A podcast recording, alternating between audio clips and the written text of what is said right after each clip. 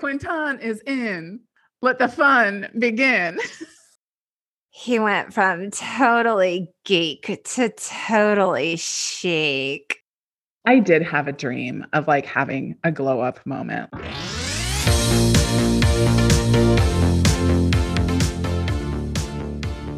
Hello and welcome to the Untitled Gen X podcast, a podcast hosted by two childhood best friends dedicated to the pop culture that raised us.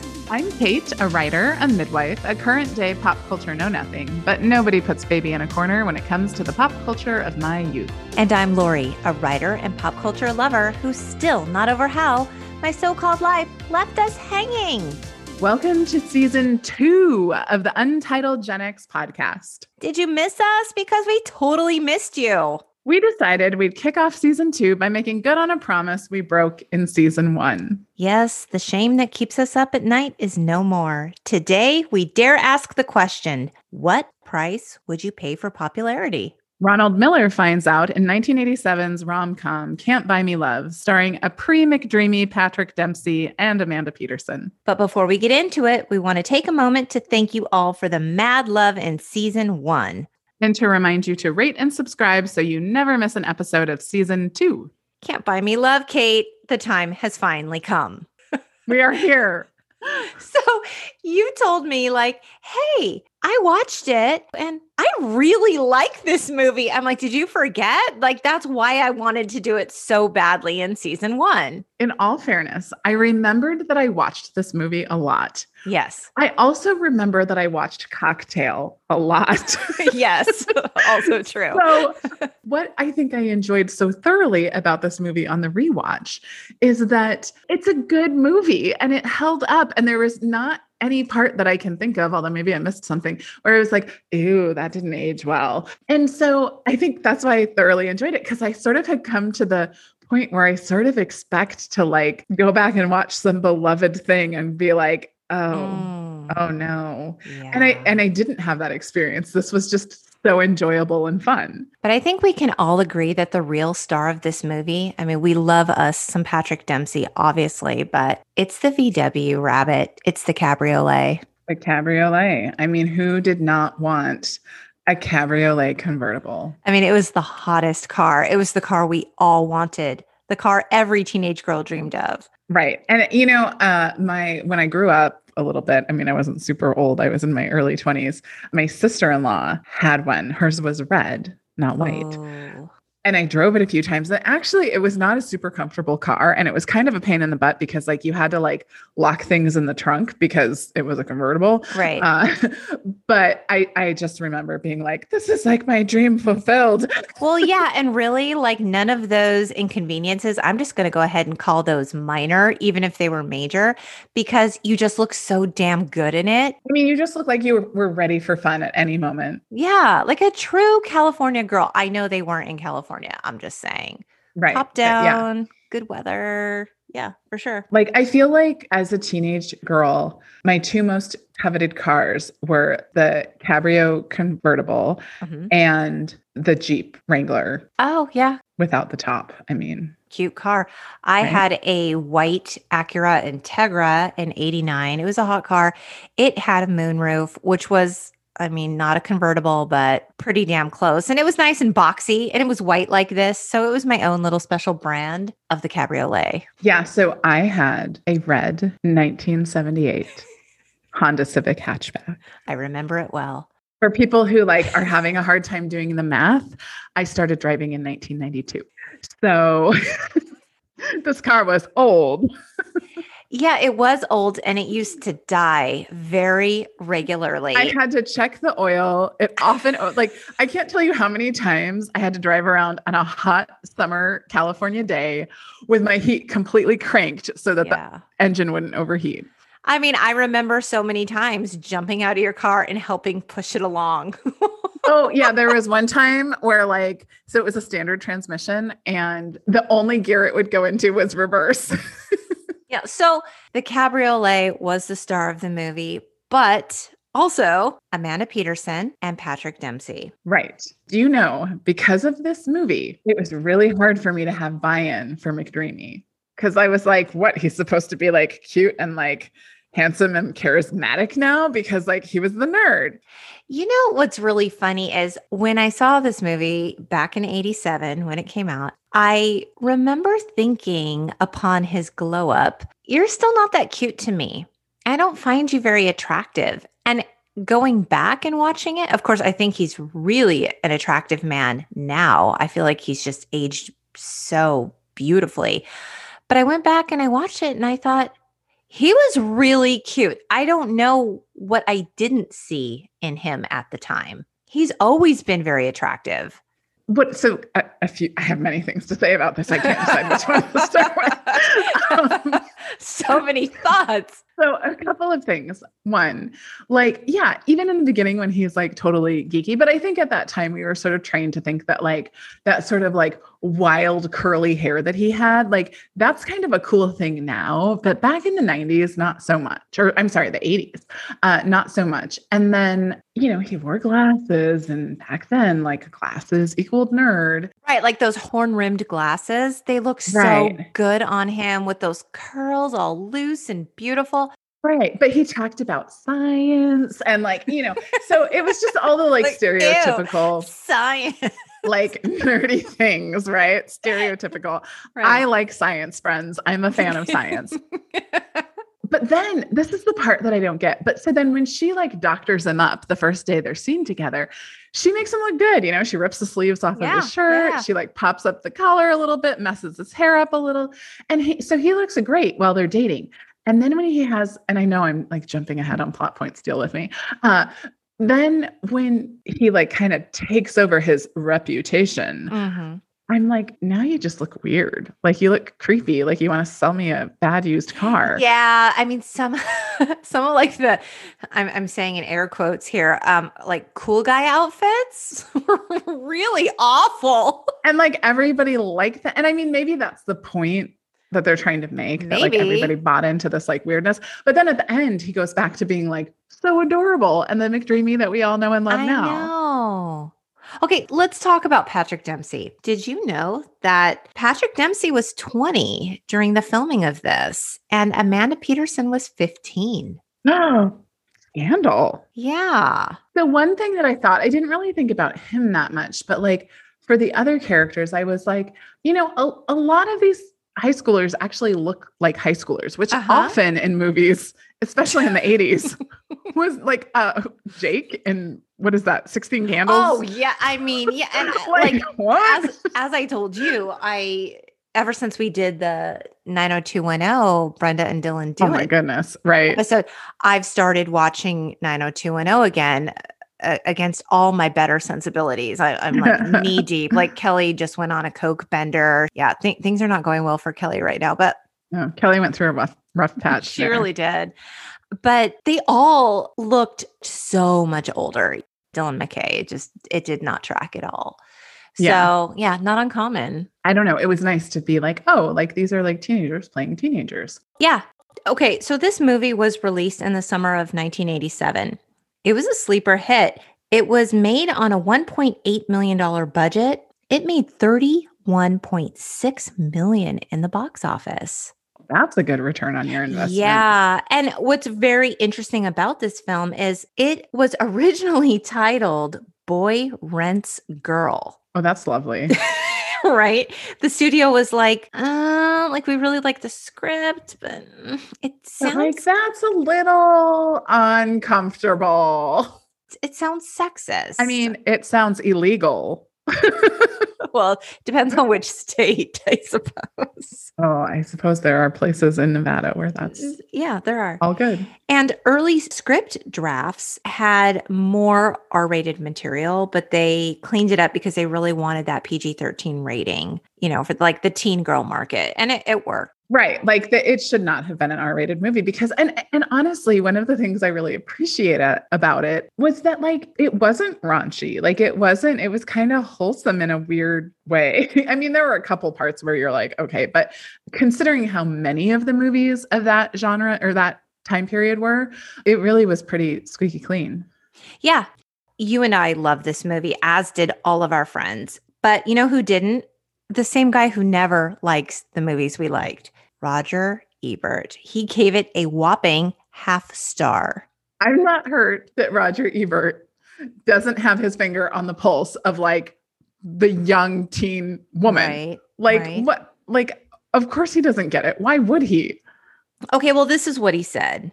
Can't Buy Me Love makes American teenagers look like stupid and materialistic twits. That would be all right if the movie were aware of itself and knew what it was doing. If it were a satirical comment on our society, but this movie is as naive as the day is long. It doesn't have a thought in its head and probably no notion of the corruption at its core. Thoughts? What corrupt like I would like to know what he means by the corruption at its core. Because the last scene, Maybe he didn't finish it. Maybe he walked out. I mean, I feel like well, it's not the last scene, but it's like the scene in the at, at lunchtime Yes. uh is Mhm. like it ties it all up in a bow. Like, no, like you don't buy popularity and like your side, our side, you know, like we all used to be friends when we were in Right. elementary school. Yeah. And so I don't understand like what's the corruption that people are materialistic? I mean, that's just a trope of high school films. Like there's the popular kids and the not popular kids. And most of the time the popular kids have money. Like that's Right, just right. how that's like a film thing. But you know, he wasn't the only one that didn't like this film. Caryn James of the New York Times said, the film thinks it wants to be sincere when all it truly wants is to be popular, just like the other kids' movies. So it sells off its originality. I don't agree with that. I mean, it definitely takes a different spin on a common theme. Okay, yes, like like the whole money can't buy happiness. Well, right. And like the popular versus unpopular, and like somebody gets in there by, you know, like renting a girl. This is not a John Hughes film, correct? No. It has a lot of elements. Like, th- like there are l- enough elements in here to remind me of some kind of wonderful. Okay, yeah. Uh, happy surprise as I'm watching the opening credits. I'm like, Seth Green was in this. I don't remember Seth Green in yes, he was. because he was the itty bitty baby brother. Chucky. Wasn't his name Chucky? Yeah, Chucky Miller. Little Chucky Miller. Right. And uh, that character, super similar to the younger sister, not the baby sister, but like the middle sister in some kind, of, kind wonderful. Yes. Like she's the one who kind of like tells him that the whole thing is a joke, Right. similar to how like Chucky like goes and tells off Cindy Mancini at the end. So you th- like that just th- those characters reminded me very much of each other. So I mean in terms of being a super original, don't know. I mean it, it had some originality. I felt like it was original enough. I didn't feel like I had seen it before, even if some of the themes were similar to, you know, teenage films at the time. Yeah, no, I mean for sure. Like it was not like I mean, if you want to talk about not being original, like Pretty in Pink and Some Kind of Wonderful are essentially the same movie mm-hmm. with the genders flip flopped. right. But let's be honest. Is this the kind of movie that we're asking critics to critically acclaim? It's not going to win an Oscar. Like, but it was entertaining and it was enjoyable to my 11 year old self. Oh, yeah. And I think that's probably what they were aiming for. I think that we were their target demographic. I mean, and I feel like this movie has wide appeal. I I've talked to other Gen Xers who are like maybe even about a decade or so older than us who really enjoy this film. I one thing that I did think about as I was watching it though, because I think that in my mind when I was 11 years old, like Cindy Mancini made a very big impression on me Me too. as like the ultimate kind of like girl you would aspire to be in high school, right? She was like captain of the cheerleading squad. She was beautiful. She wore nice clothes. She had a lot of money She had a good perm.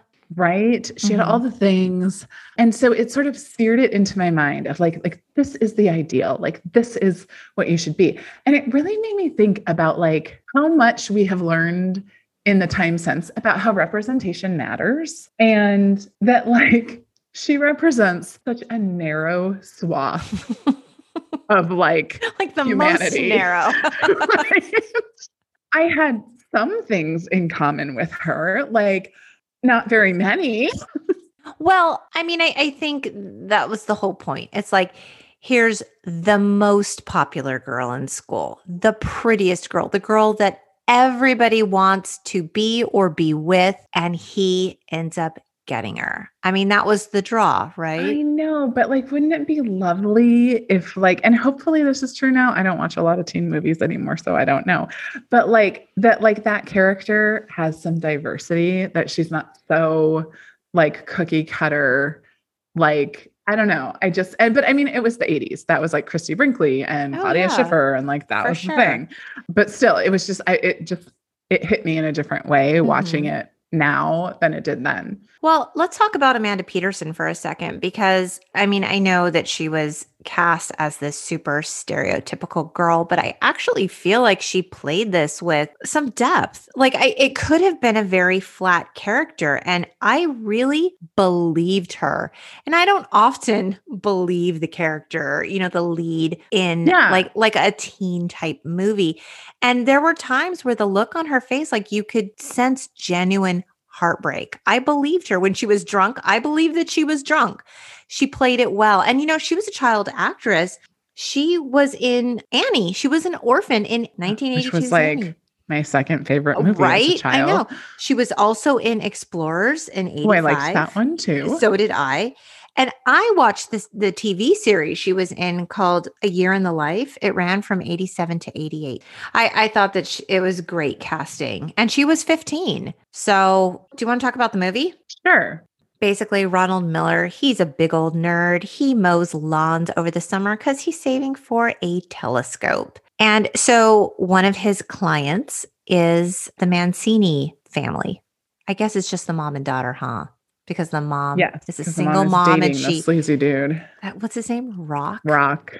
Ronald's mowing their lawn. We see Cindy coming back home from shopping with her girlfriends. We learn that she has a boyfriend that's now a college freshman who plays football. Bobby. Bobby. And she's just like the most popular girl ever. So then, of course, we go to cheer practice where Cindy is the captain of the cheerleading team. And we meet the guys, the popular guys. And one of them is Ricky, played by Gerardo Mejia. Do you know who he is? He no, he didn't look familiar to me. He is the one-hit wonder of Rico Suave. Oh. Huh. And he later worked as an executive at Interscope Records. And now, according to uh, the Hollywood Reporter, he is a Christian youth pastor. Interesting. Yeah. Ronald's friend, Kenneth. Yes. Is he Malachi from Children of the Corn? I think he is. Oh my God. He looked so familiar to me. I think he is. I'm like Children of the Corn. That's all I see. Children of the Corn.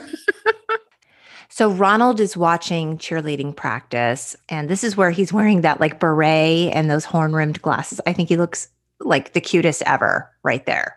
I know, right? I'm like, you're cute. I'd date you, even if I was the captain of the cheerleading team. Right, right. On his but little like, bike when I was 11, I was like, what a geek. I know, me too. So Kenneth arrives in his little shorty shorts and they talk about the telescope that Ronald wants to buy. And, you know, Ronald can't get over the cool clique. He asks Kenneth, you know, do you ever think about being part of the cool group? He's saying, this is supposed to be the best year of our lives. The prom, parties, homecoming, we're supposed to have memories. Wouldn't you like to be popular? What happened to us? We used to all be friends. Did you experience that big divide? Because you were friends with the same kids from elementary school through high school. I went, yeah, I went to the same school from kindergarten exactly. until I graduated. There were certainly different like little cliques of like groups that hung out together in elementary school, but I don't feel like popularity started to be a thing until we got closer to like sixth grade, like the end of fifth grade. All of a sudden, there was sort of like this coming awareness of like, oh, wait a minute, like status and like reputation maybe matters and mm. um, who your friends are.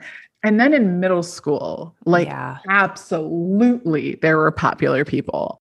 I mean, am I crazy? Because this is when I joined you. I moved to public school in middle right. school. Did you feel like popularity was more important in middle school than it was in high school? Because I almost feel like it oh, was. Absolutely. And I think, I mean, I'm, I haven't been in middle school for a long time, but I think that that is just like a hallmark of that age. Like you're so conscious of like, you're kind of trying to figure out who you are. I think it's very natural that it, like right how do you create identity like by like separating yourself from the other. So that's when people sort of start to divide up. I mean, I didn't get the big sense of us versus them in high school. I didn't get the sense of like us versus them, but I did definitely get the sense of like that there was like a, a class structure. You know what I mean? Like that there were the people who were at the top and there were the people who were at the bottom. Mm-hmm. And I don't know that they were like at odds with each other in the same way. The sense that I got more was that the people at the top just really didn't care that the people below them existed. Like they were very busy with their own thing. And I suppose that that's also just like a side effect of being at the top is that you're just not as aware of other people because there's right. nobody above you. So you're only aware of yourself. Yeah, that's probably true. Like I remember in middle school, there was a new girl who started school and it was like she was popular instantaneously. Like it felt like the first day she was there, like she was already popular. She met the criteria. Apparently, because I just remember being like, How did that happen? I put in years at this school. I put in my time. And the thing that's funny, as I was watching this movie, I was like, Did I want to be popular? I don't know. I I think I was very aware of the popular kids. And I was like, I don't know where I, I like, I don't think I was like at the bottom of the pile, but like I think I was I was very much like in the middle. I don't know. Maybe I was just oblivious because I really didn't feel like popularity was that big of a deal in high school. In, oh, I'm sorry. I'm thinking of middle school and what I'm talking about right now. In high school, I don't think it was as big a deal. And I do feel like people were like, I can remember being in a class one time I was I was very smart. I was an intro to calculus, and uh, I missed a test, and so I had to make it up. And so I had to go to like what the teacher's like a different section of a class that that, that same teacher taught, and it was like kind of like a basic math class, right? Uh-huh. And so I was just in the back corner taking my test, and this guy in the back goes, "Hey, hey," and I'm like, just taking my test, minding my own business. And he kicks my chair and he goes, Hey, smart girl, what's up with that fancy math? oh my God, that's the stupidest thing I ever heard. And I was like, I'm being bullied for being smart. I was. And I was like, and it's not like I was like trying to show off or like I was just trying to take my test. But I mean, obviously, if you're doing like really basic algebra, and like somebody's doing calculus, like you're like, what the hell is going on on that paper? what is this person doing? I didn't know what to say because the like I was very easily intimidated back in that time in my life. And thankfully, like a girl that I knew from elementary school, and we weren't ever like close friends, but you know, because you went to elementary school together, like you just kind of know each other. And she was like, Hey, leave her alone. I know her. She's cool. I was like, She vouched you. for you. this is a dangerous situation, man. That's what you get for going to the back of the class. Right. So I do think that there is a little bit of a like I feel like in high school there was a sense of sort of camaraderie. Middle school I feel like was a lot more brutal. A big divide, yeah. Yeah. So Ronald, you know, he wants to be popular. He, here he is. He's asking Kenneth, and Kenneth is like, I don't know. Like, I, I don't know. I don't really think about it. But you can tell, like, Ronald's been thinking about what would it be like to be part of this group.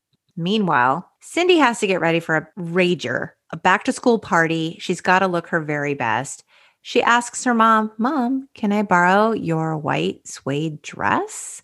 And her mom's like, Absolutely not. So she decides what we all would decide and she wears it anyway.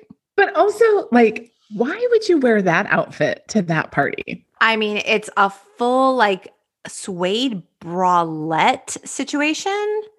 Right, with, with like a skirt and the jacket. And, jacket. Yeah. and also, can we talk for a minute about some of the wardrobe choices? It's the end of summer, beginning of the school year in, in Arizona. Arizona. And like she has a Letterman jacket on in the beginning. Yep. She wears this like Wade full on outfit. Uh, there's another scene four weeks after she's been with Ronald, right? So we're like in like early October and she's in a sweater. And I'm like, have these people never been to Arizona?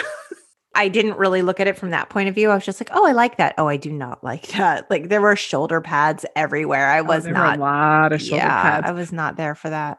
So at the party, everyone's like, oh my God, Cindy, love your outfit. And somebody calls it like severe suede. And Right. she lies to everyone. She's like, oh, my boyfriend in college, like, got it for me. Oh, because they have fine leather in Iowa. Don't you know? I mean, they have a lot of cows. So stands to reason. Yeah. So one of the girls in this scene is Ami Dolenz. And do you Mhm. remember her? She's actually the daughter of Micky Dolenz from the Monkees. Right. She was in that other movie She's out of where control. she gets a glow up, right? Yes, she's out of control Yes. with Tony Danza. I love that movie too. I did too. Like, honest, I, I will say this like, popular, not popular, whatever. But I was like a chubby girl who wore glasses. And like, I think probably by then my buck teeth were better. But like, I did have a dream of like having a glow up moment. I really did want that to be true. It Yeah. never happened. Yeah. I mean, I, I think we all did, right? Like in our own way, we're like, oh, I I want to just be able to I want to like- come down the staircase and have people be like, oh, I never realized she was so beautiful. Yeah. I, I could have gone for like a she's all that movement. A transformation like that would have done me good. Yeah. And but the thing is is I think when I was a little bit older, like by the time I was like 18, like when I go back and look at pictures, I was like I was really beautiful. But that's the curse. You didn't know it. Yeah. Yeah, I know. I know. I look back, I'm like, oh my God, I thought I was so fat. I was not Right. fat. Yes.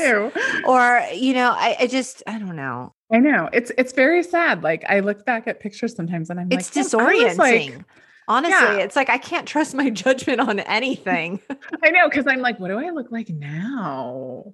Like what will I think in five years when I look back at pictures of myself? I know. So this is when Quint Quinton is here. what is it? Like, oh no, Quinton is in. Let the fun begin. You know that's going to be in the intro to the episode, don't you? it should be. It's so great. so, so this is when Quint, the football player, spills red wine. Like he doesn't just spill red wine; he basically throws red wine Like really thick red wine. across all over Cindy and her white severe suede. And Cindy is like freaking out. She goes to the bathroom and she's like feverishly trying to get red wine out of white suede. And, you know, Katie, we all have to remember something very important. This was before the advent of OxiClean. So she's super busted. or Tide pens. Or Like Tide pens. there's no hope. She's just screwed. She's screwed. And, and, like, do you remember like watching that when you were younger and being like, oh no. Oh, I do. It was like, I swear to God, it was like a bullet. It just hit me. I was like, oh, even when you knew it was coming, when you were like on the rewatch, you were just like, oh, Oh. God, and it's not going to come out. It's not coming out. because I mean, what does Cindy Mancini know of laundry, right? She doesn't know Right. anything. She's a very privileged girl. She's in the bathroom, like feverishly trying to get this out. And I'm thinking, oh man, I'm an You're gonna experienced mom with baseball stains. And I'm here to tell you that ain't coming out. right. Like, there's no way. There's like, no hope. Like you're so busted. Yeah. I don't even own a pair of white jeans. In fact, when I wear my white vans, I'm on edge. Like, and these are shoes. I recently invested in some white t shirts, but I'm terrified. Yeah. I mean, it's just, it's not going to go well. No, and I, it's good that I have some uh, good enzyme cleaners at home that do a good job in getting stains out. yeah, it's true. So the next day at the mall, Ronald Miller, he- you know, he worked all summer long to save He mowed 287 miles of lawn. Okay, he earned 1500 bucks. And so he is prepared. He is ready to pull the trigger on this telescope. And he's at the mall looking through the telescope and oh my god, from far away he sees Cindy Mancini walking through the mall and he follows her. Because that's not creepy. That's not creepy at all. And he follows her as she enters into a store and she's talking to like the sales associate. She's like Can I exchange the dress? And I'm like, It's "Okay." like, what? Like, can I exchange it? Like, can you fix it? Can you help me? But like, Right. can I exchange it? exactly. And she's like pleading, I would do anything. I, which was mildly suggestive. Well, and he says, I, I am not that kind of man. She's like, I could come and work after school. And he's like, nope, nope, nope. And this is when Ronald ditches the telescope and goes to see what's going on with Cindy and decides, I might have an answer that could help us both out. Right. And there's like that like iconic image of him like fanning out Fanning the money out all those dollars, right? and He holding it knocks up on in the window. Right. Yeah.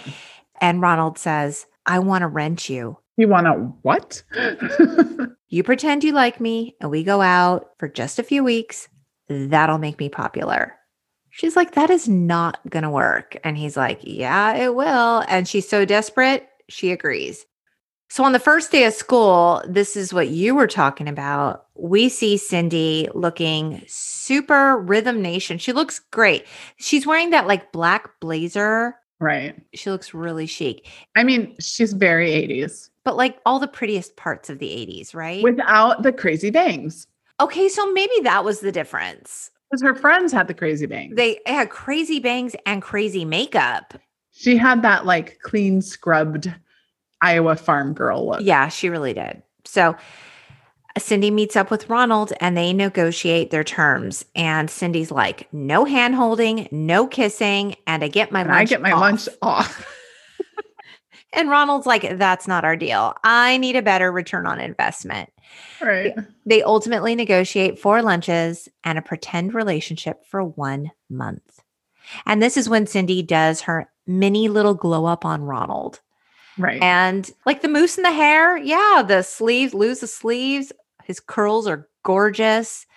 Yeah, he Right. looked cute, right? he did. He looked really good. Like when she does that, I'm like, oh yeah, like mm, like that's that good. was simple. And oh my God, they walk uh, the hallway. You know, it's funny. I was like, we didn't have a hallway, but you know what? Actually, the senior quad, did you feel very welcome in the senior quad when you were a senior? Because I didn't. I felt like that was for the popular kids.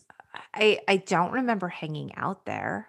no, I like, I might walk through it, but like, yeah, like I just didn't feel like that was like, I feel like that was for the popular kids. I have one very distinct memory of walking through the senior quad with our mutual friend. And I said to her, You know, my mom says high school is the best years of your life.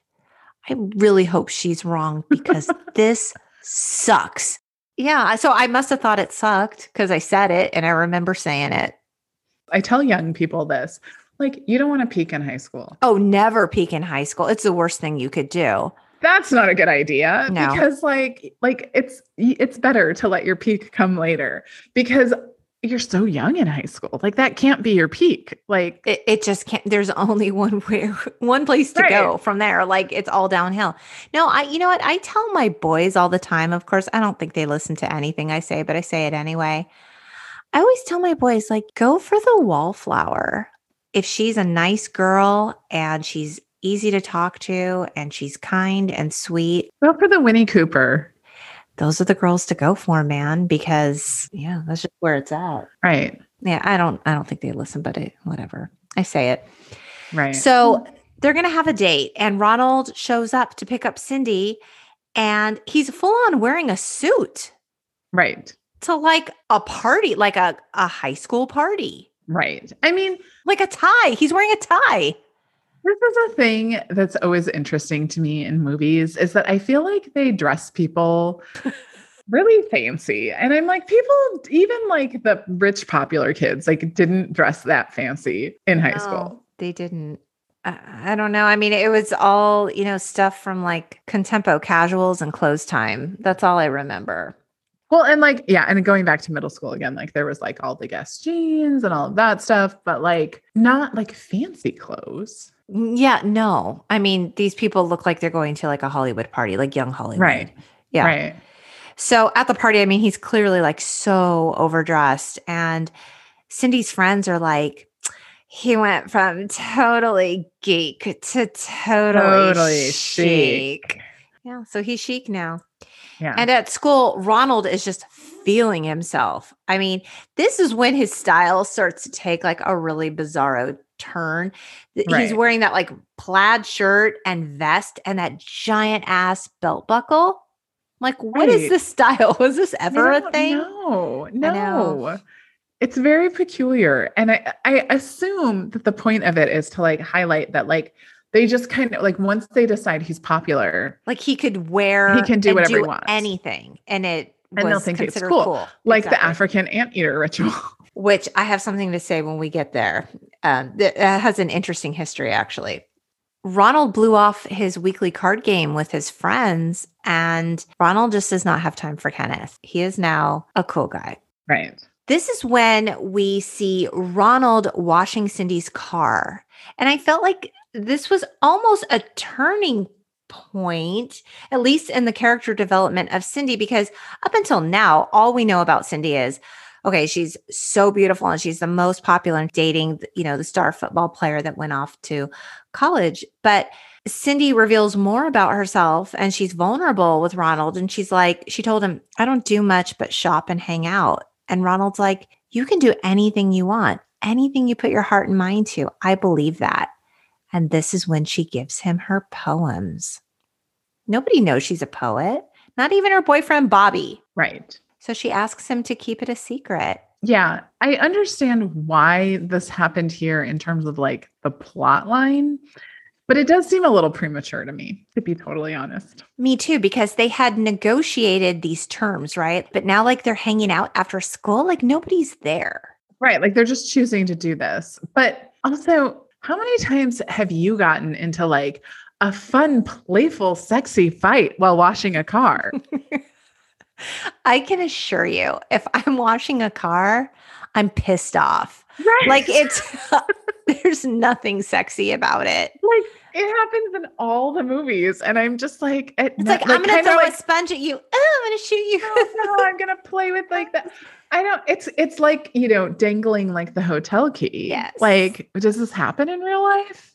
And if it does, like, does it happen spontaneously or does it happen because people? Is it like life imitating art? Like people are like, I saw this in a movie once. I'm gonna do it.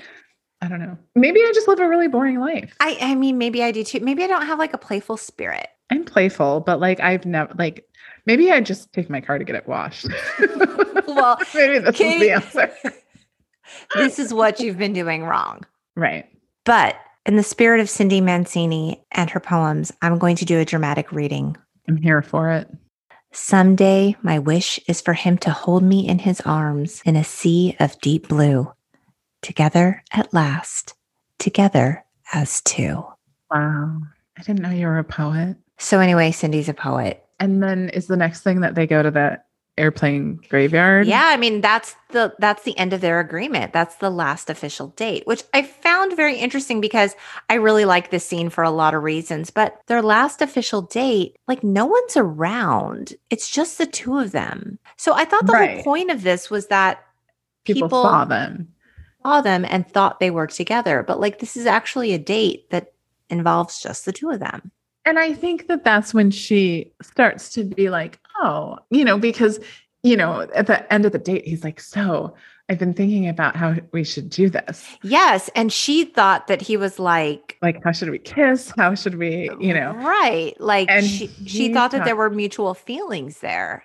right? And then and then we find out that like he th- he's talking about like how should they break up? How should they stage the breakup and come to the end of their agreement? And I'll tell you the look on her face when she realizes this. This is what I'm talking about. Like, it's a real moment. Yeah, no, she's definitely like, oh, mm, right, okay. I was like falling for you, but right.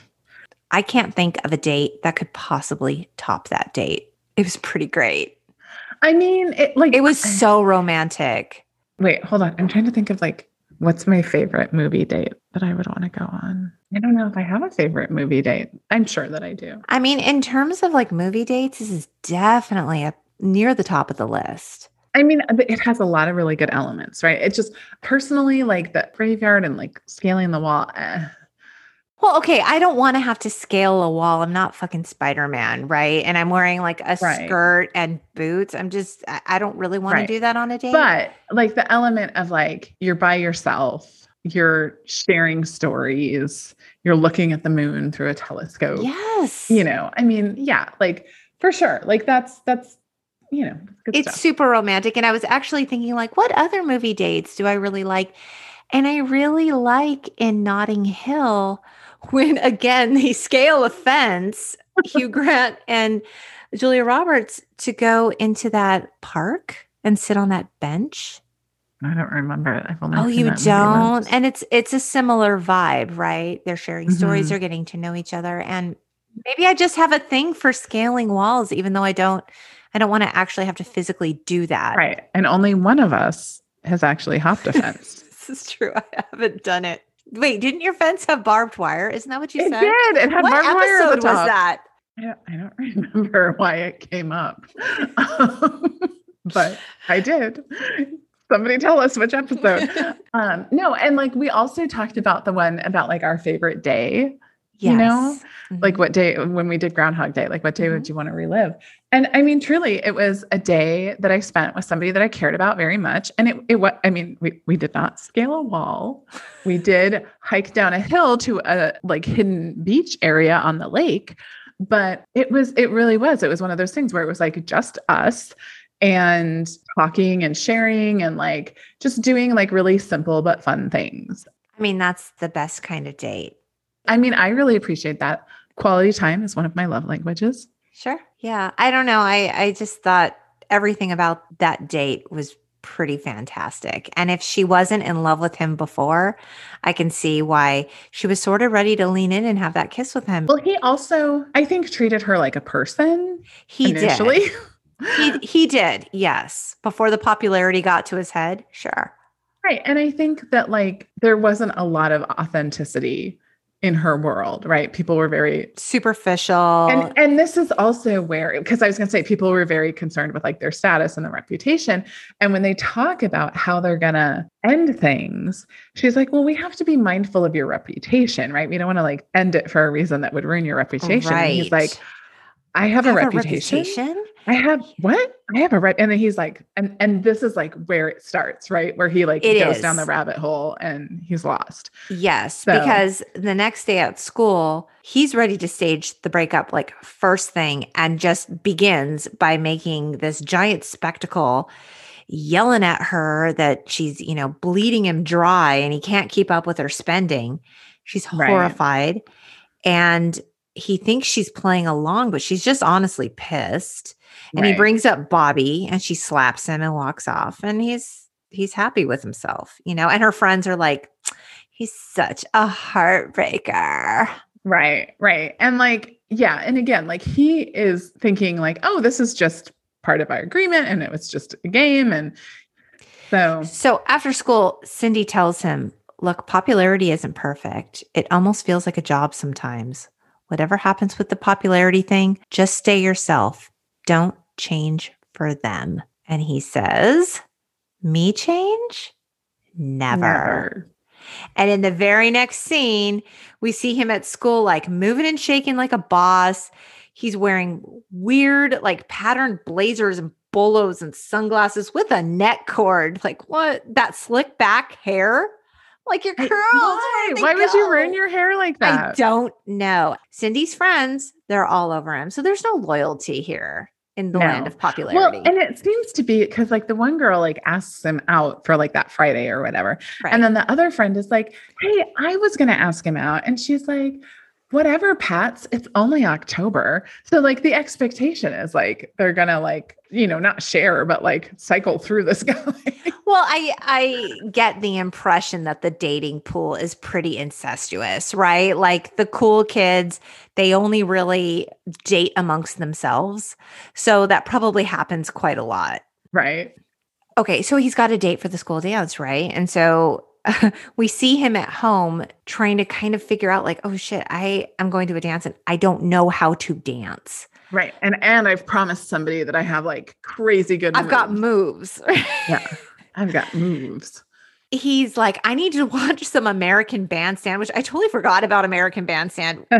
Dick clark. It ran from 1952 to 1989 And so he thinks he's watching American Bandstand and he's practicing these moves in his kitchen. And then he leaves to go get ready for the dance. And we learn that he was watching the PBS Cultural Hour. And the dance was actually the African anteater ritual dance. Right. The director, Steve Rash, told Moviehole that fake cultural dance could so easily be perceived as racist or stupid. Either would have been fatal to the movie. And Rash actually hired Paula Abdul to choreograph the dance in a culturally sensitive way. And he said she conceived the African anteater ritual and then came to Tucson to coach a gymnasium full of teenagers. I owe my creative life to Paula. there you go, Paula Abdul. Okay, wait. I have to read a note that has nothing to do with the dance, yeah. but it's in my notes chronologically before the dance. Okay. Which is at some point the girls are in the locker room. Oh, yeah. Like, and they're all in like underwear.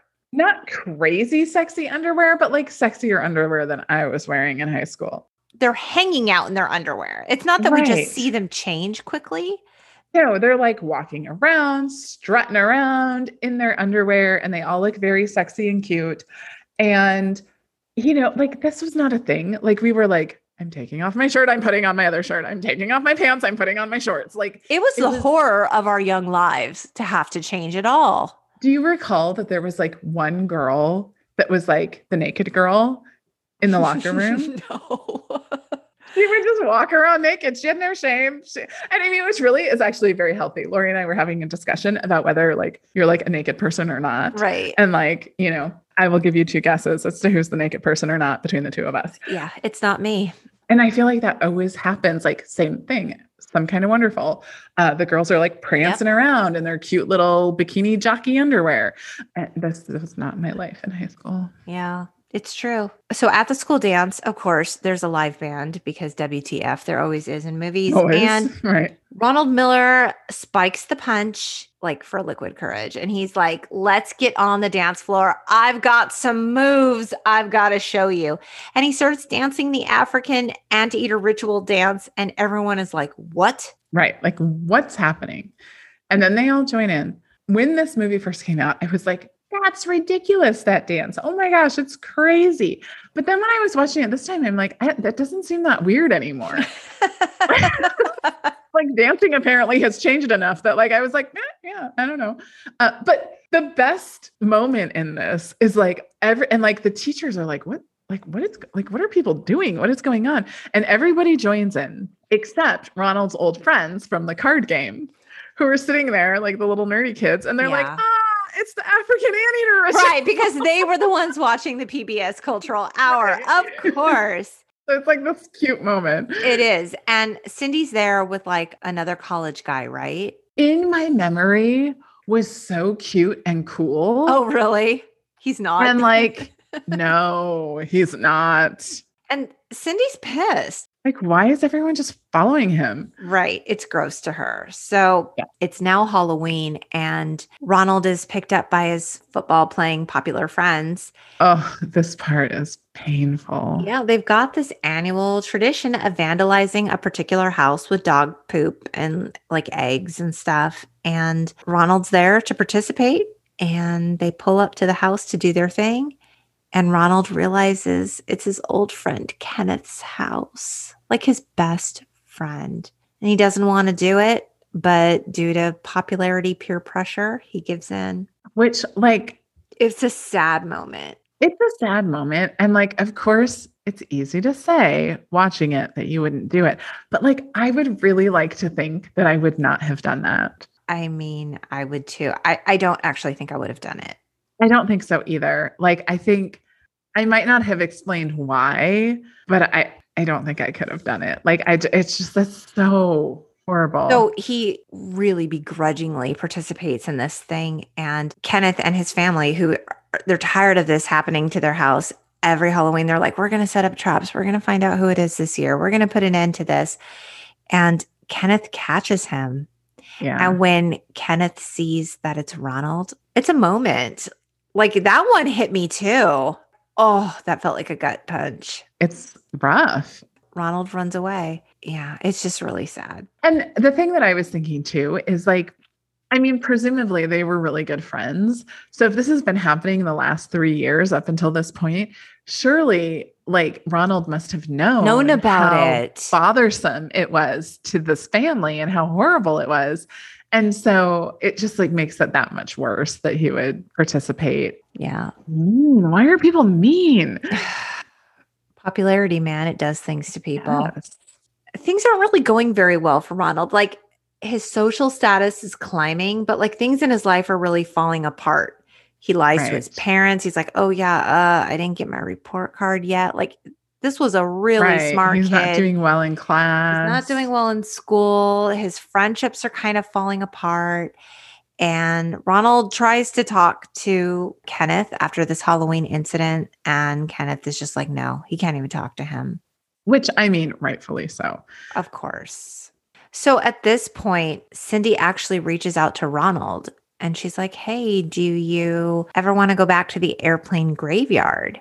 And she tells him she wrote a poem for him. And he tells her, Save it for your college boyfriend.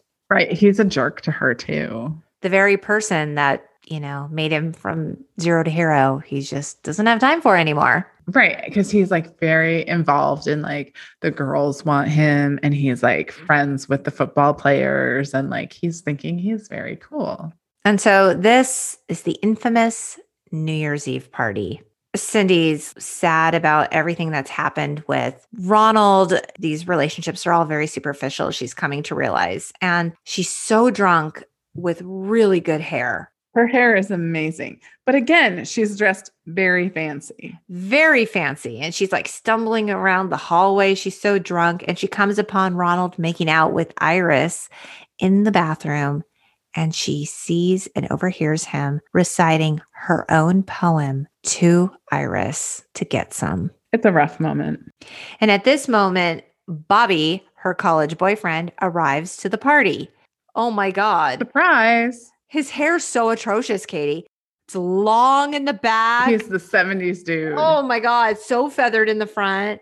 I know. And he learns from, you know, his younger high school friends. Ronald Miller has, quote, gotten Cindy. And uh Bobby is not okay with that. No, they fight. And she tells him, like, oh my God, Bobby, it was an act. Like it was an act. He paid me.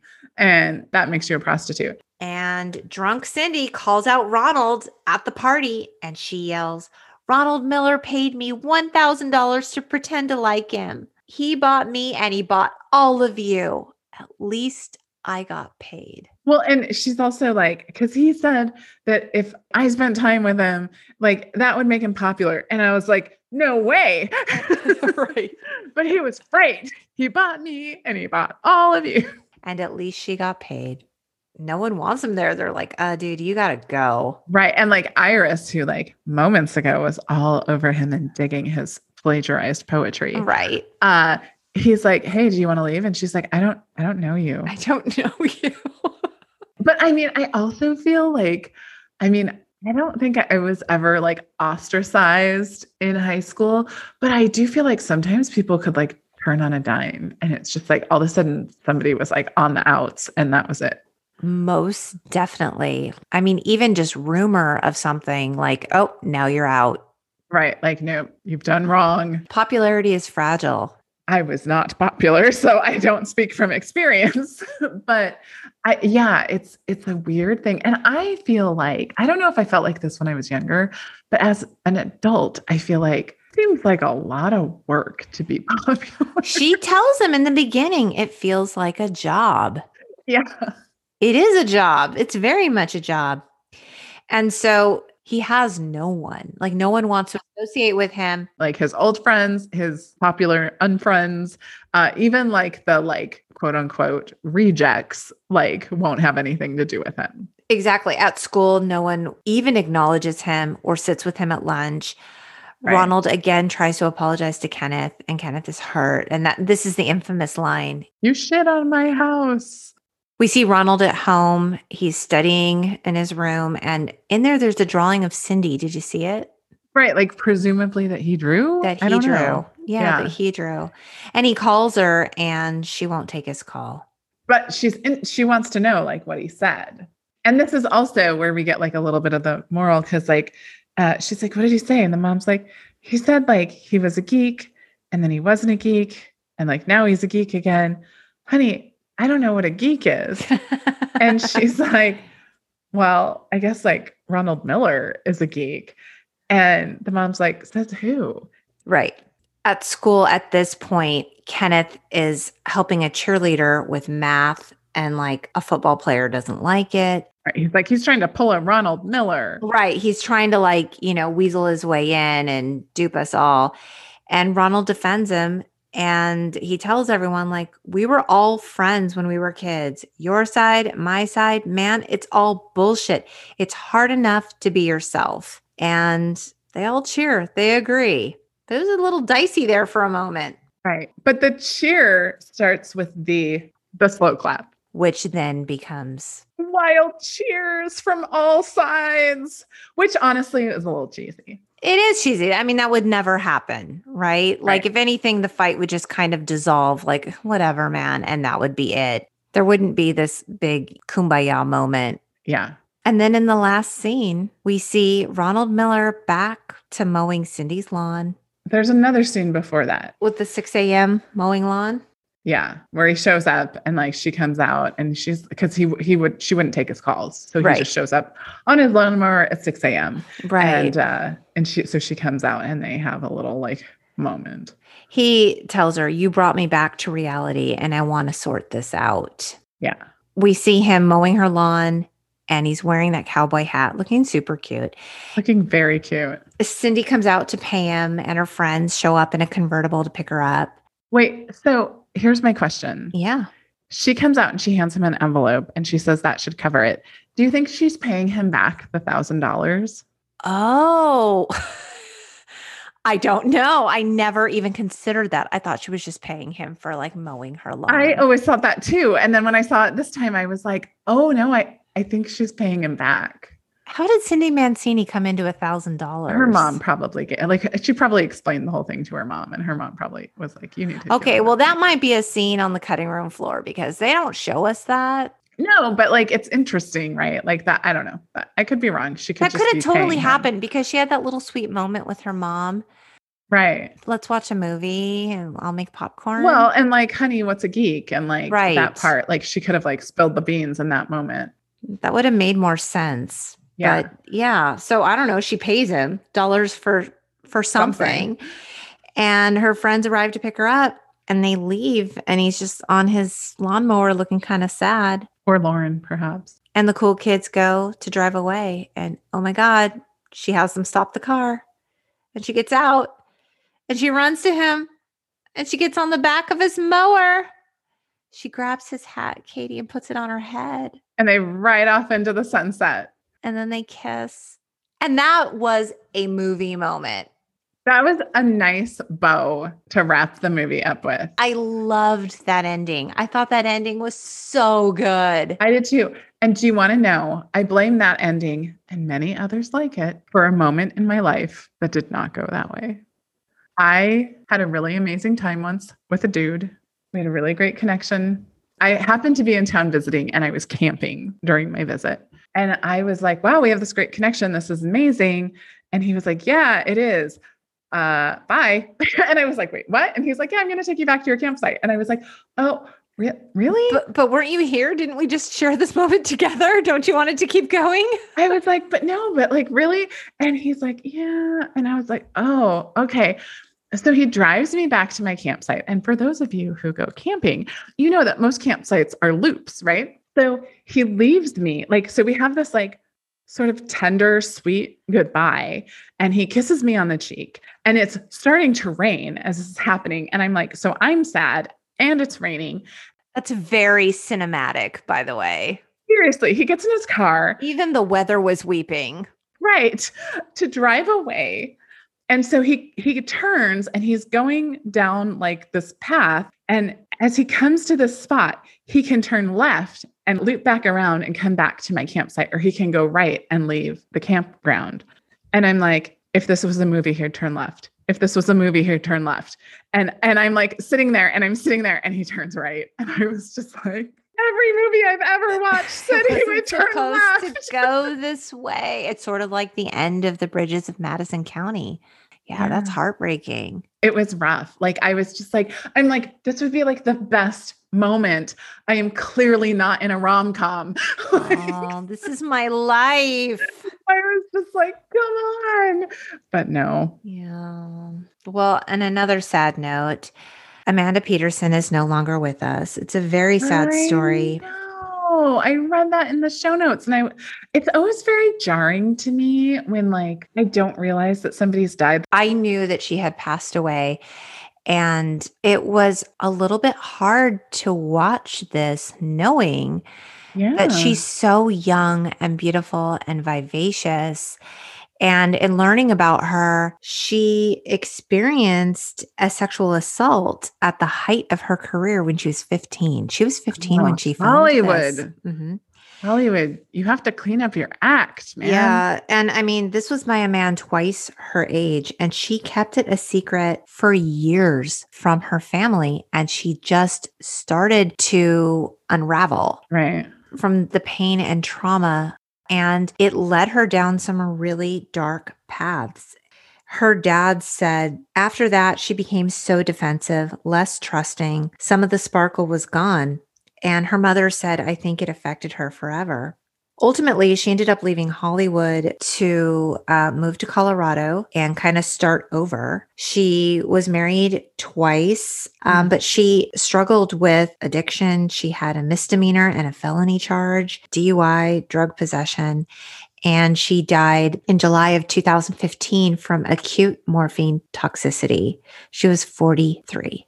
Wow. That's sad. It's very sad because at the time of her death, she actually had plans to start a blog and a fan page.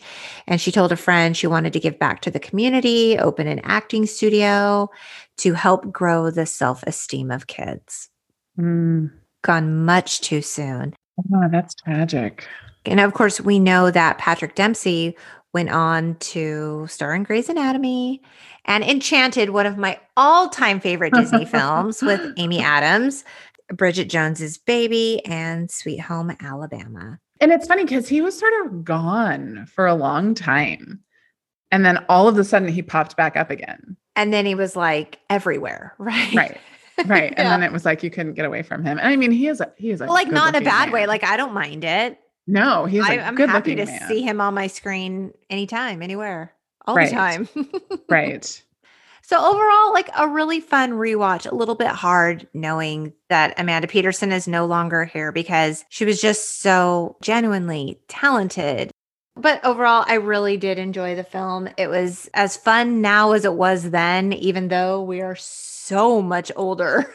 Right, like it was still really enjoyable and like not like it aged really well. It did. It it had like a few moments that I was sort of like, eh, but like Right. Nothing a couple. deeply where- problematic like we usually see in these 80s films. Right. Like there's things that like people wouldn't do anymore. Like that would have been cut out. Right. It was fun. And if you haven't seen it in a long time, go back and watch it. You'll still really like it. I give it two thumbs up. Uh, So do I. I'm Roger sorry. Ebert. Ro- I was just going to say, I'm sorry, Roger Ebert. We disagree yet again. Thanks so much for joining us. We want to remind you to rate and subscribe so you never miss an episode because season two is full of surprises. And remember, party people, you can find us on the webs at the untitledgenxpodcast.com. We're also on Instagram and Facebook. We hope you keep in touch, beautiful people. Bye. Bye.